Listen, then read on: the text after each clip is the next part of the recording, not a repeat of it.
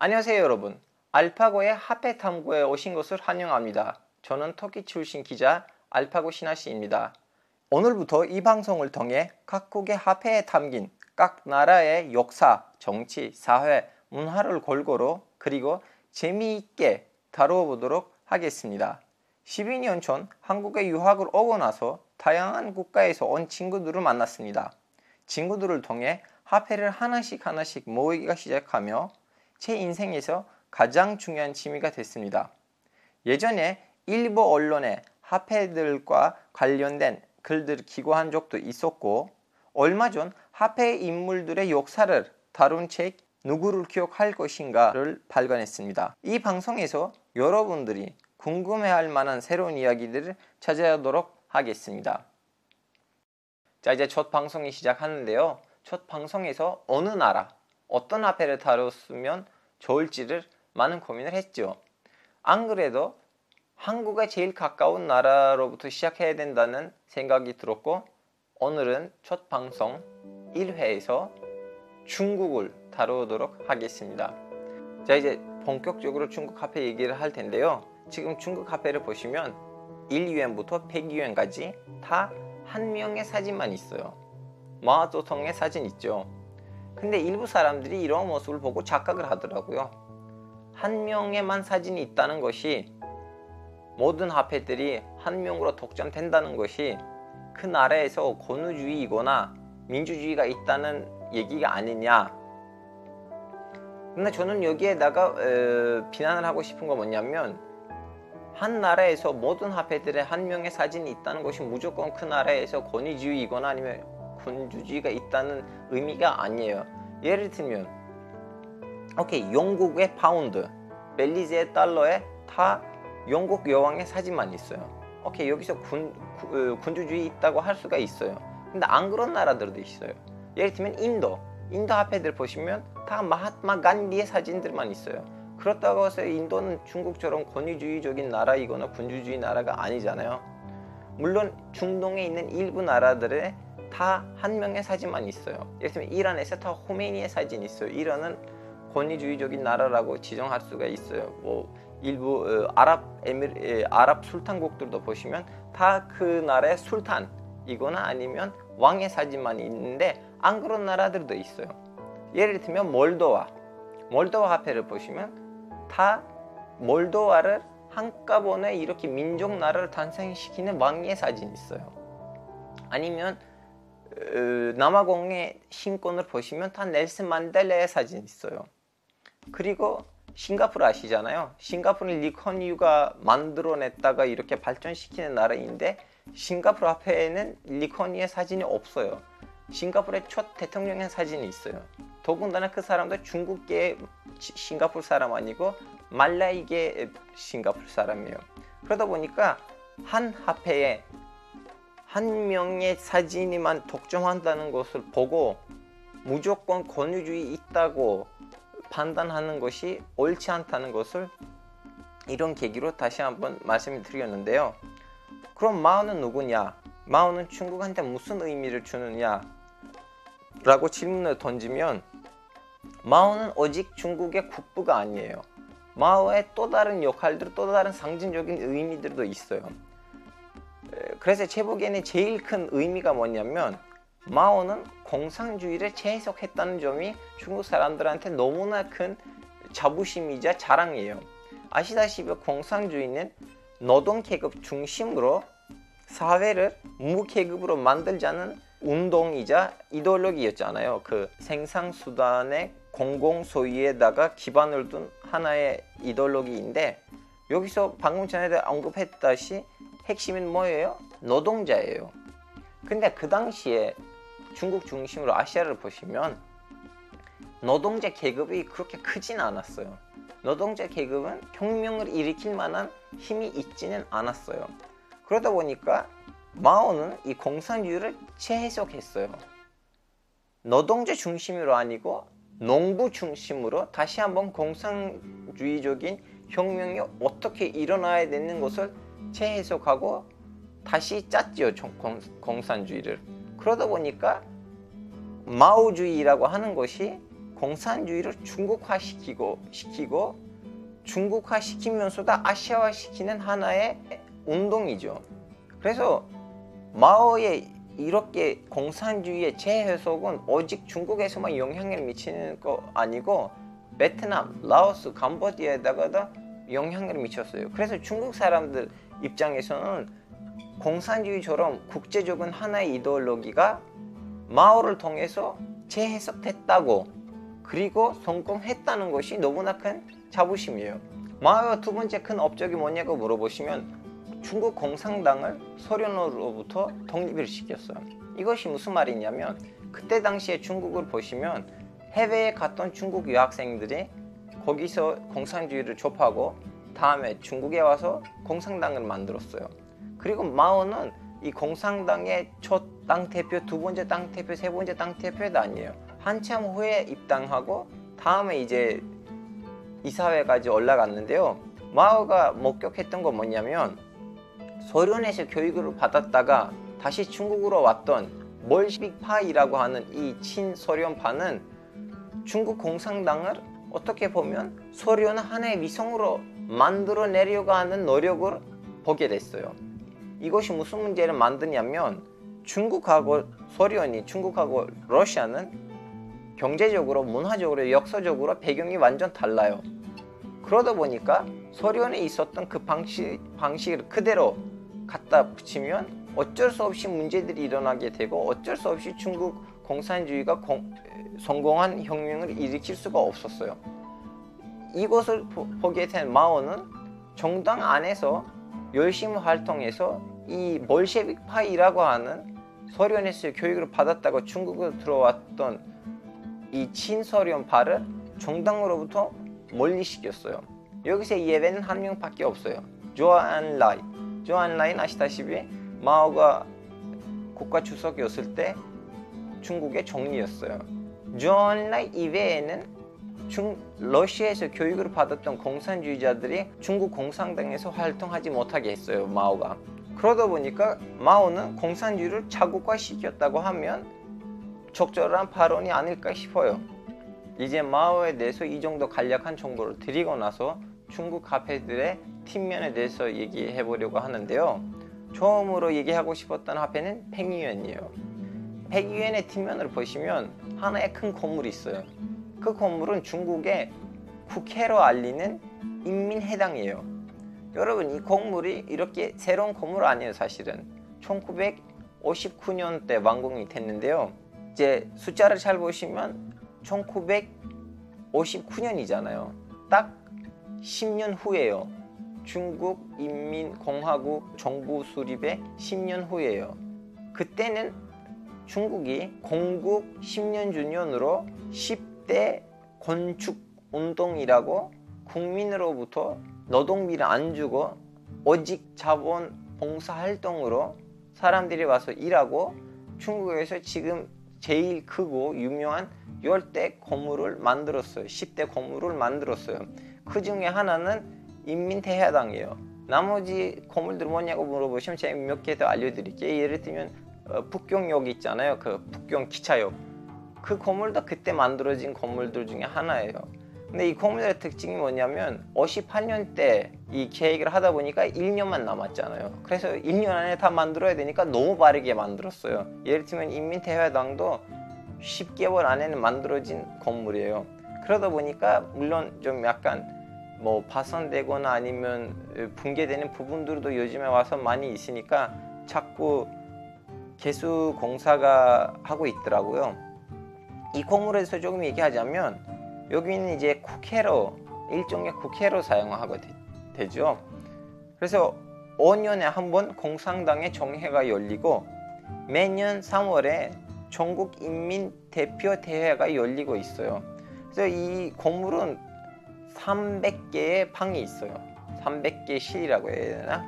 그리고 날짜는 그리고 시간은 항상 변경되고 있긴 하지만 관람할 수가 있어요. 거기 가시고 보실 수도 있어요. 그래서 혹시 북경에 가게 되시면 한번 앞에 가서 뭐 사진을 찍으시거나 아니면 안에 들어가시고 관람하시면 많은 거 배우실 수가 있어요. 왜냐하면 이 건물은 중국의 입법부를 대표하는 건물이잖아요.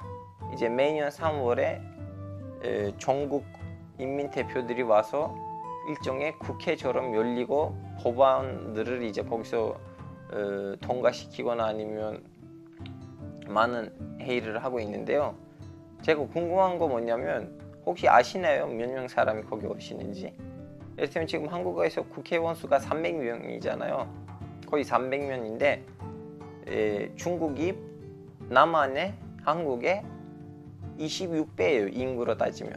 그래서 국회의원 수도 26으로 꼽히면 중국의 국회의원 수는 7,800명 돼야 됐는데 에, 중국의 국회의원 수는 2,987명이에요. 그래서 어떻게 보면 대표성이 한국부터 좀 낮죠. 근데 어쩔 수 없어요. 그 정도 인구라면 국회의원을 그렇게 많이 보낼 수가 없어요. 두 번째 화폐로 얘기하고 싶은 데는 어디냐면 50위엔이에요. 여러분 50위엔이 그 살짝 보라색 같은 화폐인데 보라색보다는 좀 약간 파란색에 가깝다고 해야 되나? 그 화폐 뒷면에 보시면 하나의 큰 궁전이 있어요. 근데 궁전은 스타일이 좀 다르잖아요. 중국 스타일 아니에요. 그래서 거기는 티베트예요. 티베트에 있는 보탈라 궁이에요. 그래서 역대 티베트 왕국들이 만들었던 궁전인데 이 궁전이 원래 7세기에 만들었다고 하네요. 근데 그 7세기에 만들었는데 그 전쟁들도 일어났고 이제 수많은 문제들도 있었고 뭐 약달도 있었고 뭐 지진도 있다 보니까 이 궁전이 좀 무너져, 무너지고 좀 없어졌대요. 근데 유적이 남았대요. 그래서 1645년 때 그때 당시에 달라이라마 즉슨 티베트 불교 사람들의 지도자가 똑같은 위치에서 다시 한번 궁전을 만들자고 했어요. 그래서 1645년 때부터 시작하고 거의 300년 동안 그 건물을 조금씩 조금씩 만들고 뭐 추가적인 건물들을 붙이고 추가적인 회의실들 붙이면서 오늘날의 보탈라 궁이 생긴 거죠. 근데 지금은 보탈라 궁이 이제 중국 관광 사업의 핵심적인 장선들 중, 중에 하나인데 좀 약간 슬픈 역사가 있더라고요. 아시다시피 티베트는 약 50년, 40년 동안 독립적으로 살았어요. 그 20세기 초기에는. 근데 이제 중국에서 다시 한번 중국이 독립되고 중국에서 공산주의 혁명이 일어나고 중국 인민 공화국이 수립되고 나서 티베트를 다시 한번 합병시켰죠. 근데 처음에는 에, 달라이라마 지금 현재 살고 있는 달라이라마가 중국이랑 충돌하지 않고서 어느 정도 티베트의 그 자치권을 살리자고 노력을 하고 있었는데 1955년 이후부터 중국군하고 티베트 사람들 간에는 큰 충돌들이 일어났어요. 그러다 보니까 이제 1957년 때뭐 달라이라마하고 지지, 지지 세력이 다 인도로 비신 갔고 거의 막 8만 명 정도 사람이 비신 갔는데 거기서 이제 만 명 정부를 만들었고 그래서 그 티베트 티베트의 수도 라사 라사에 진입했던 중국군이 이 궁전을 어느 정도 훼손을 했다고 어, 기록에 나와 있어요. 근데 제일 제가 걱정됐다는 시절이 언제냐면 문화 대혁 대혁명 시기이죠. 왜냐하면 그때는 수많은 종교적인 아니면 역사적인 공물이 약달당하거나 아니면 이제 파괴됐는데 방금 전에도 언급했던 그 조앤 라이라는 그 중국의 유명한 정리 역대 정리는 비밀로 이렇게 보호해서 문화 혁명 때 덜 영향을 받아서 오늘날까지 살아남았죠. 이 버탈러 궁전은 1990 4년 때 유네스코에 이제 인류 역사 재산으로 등록됐고 지금도 중국의 간 관광객들한테 5대 관광지 중에 하나로 꼽히고 있어요. 자, 50위인데 여기서 마치도록 한, 하는데요. 그럼 다음에 어디를 얘기할까요? 이제 좀 소수민족, 중국의 소수민족을 얘기하다 보니까 저는 20위안에 대해서 얘기하고 싶어요. 여러분 22엔을 뒤집어 보시면 뒷면에 하나에 이렇게 좀 호수하고 산 사진들이 있어요. 거기는 광시 짱주 자치구에 있는 고일린이라는 도시가 있어요. 그 도시에서 찍힌 사진이에요. 지금 고일린시에 가시면 거기에 리캉 이라는 데가 있는데 하나의 강이죠. 근데 그 강의 경치가 너무 아름다워요.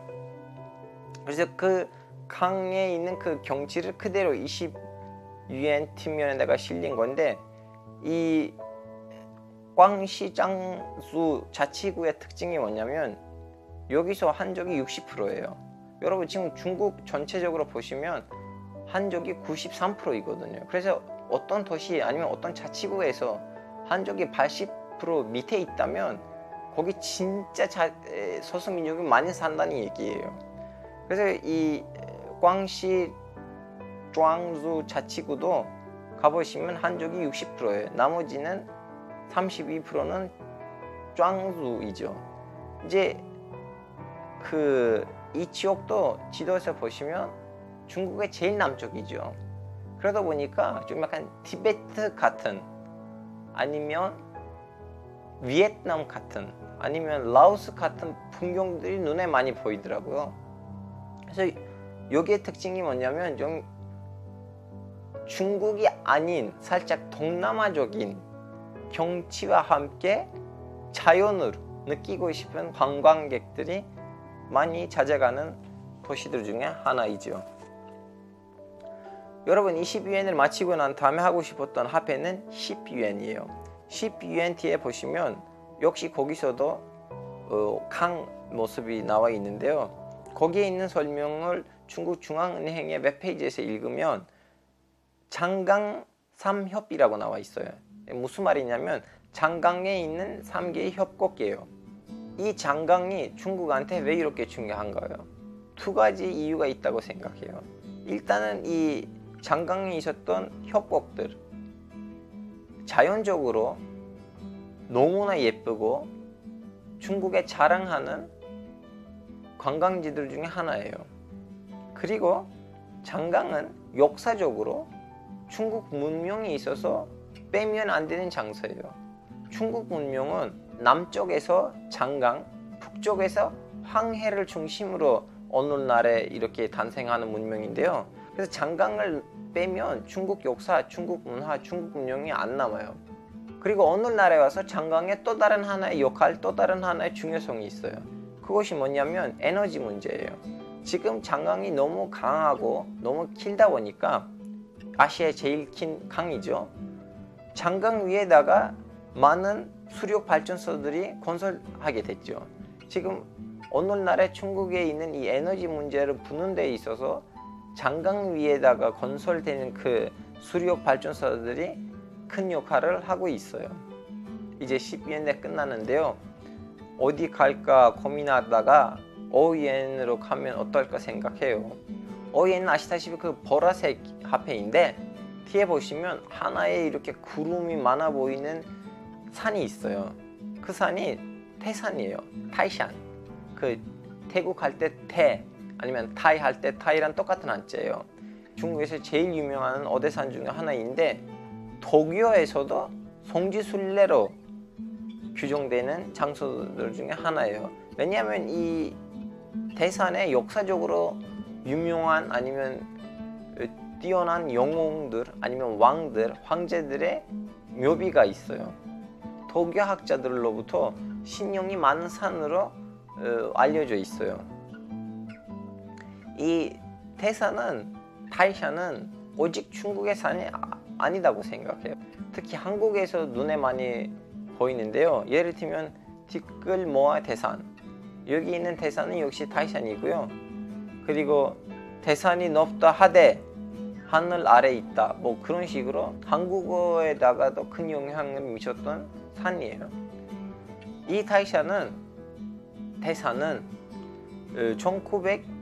1987년대 어, 유네스코에 등록됐어요. 이렇게 산 자체가 그대로 유네스코에 등록되는 것은 드물한 일들 중에 하나예요. 그리고 이 태산 타이샤는 지금 산동성, 샨동성의 대표적인 장소들이에요. 지금 현재 오늘의 중국은 좀 남경 중심으로 문명하고 산동 중심으로 문명의 결합이잖아요. 그래서 중국 카페들이 디자인했을 때 산동성을 놓치면 안 된다는 생각으로 이 태산이 OUNT에 들어가지 않느냐고 싶습니다.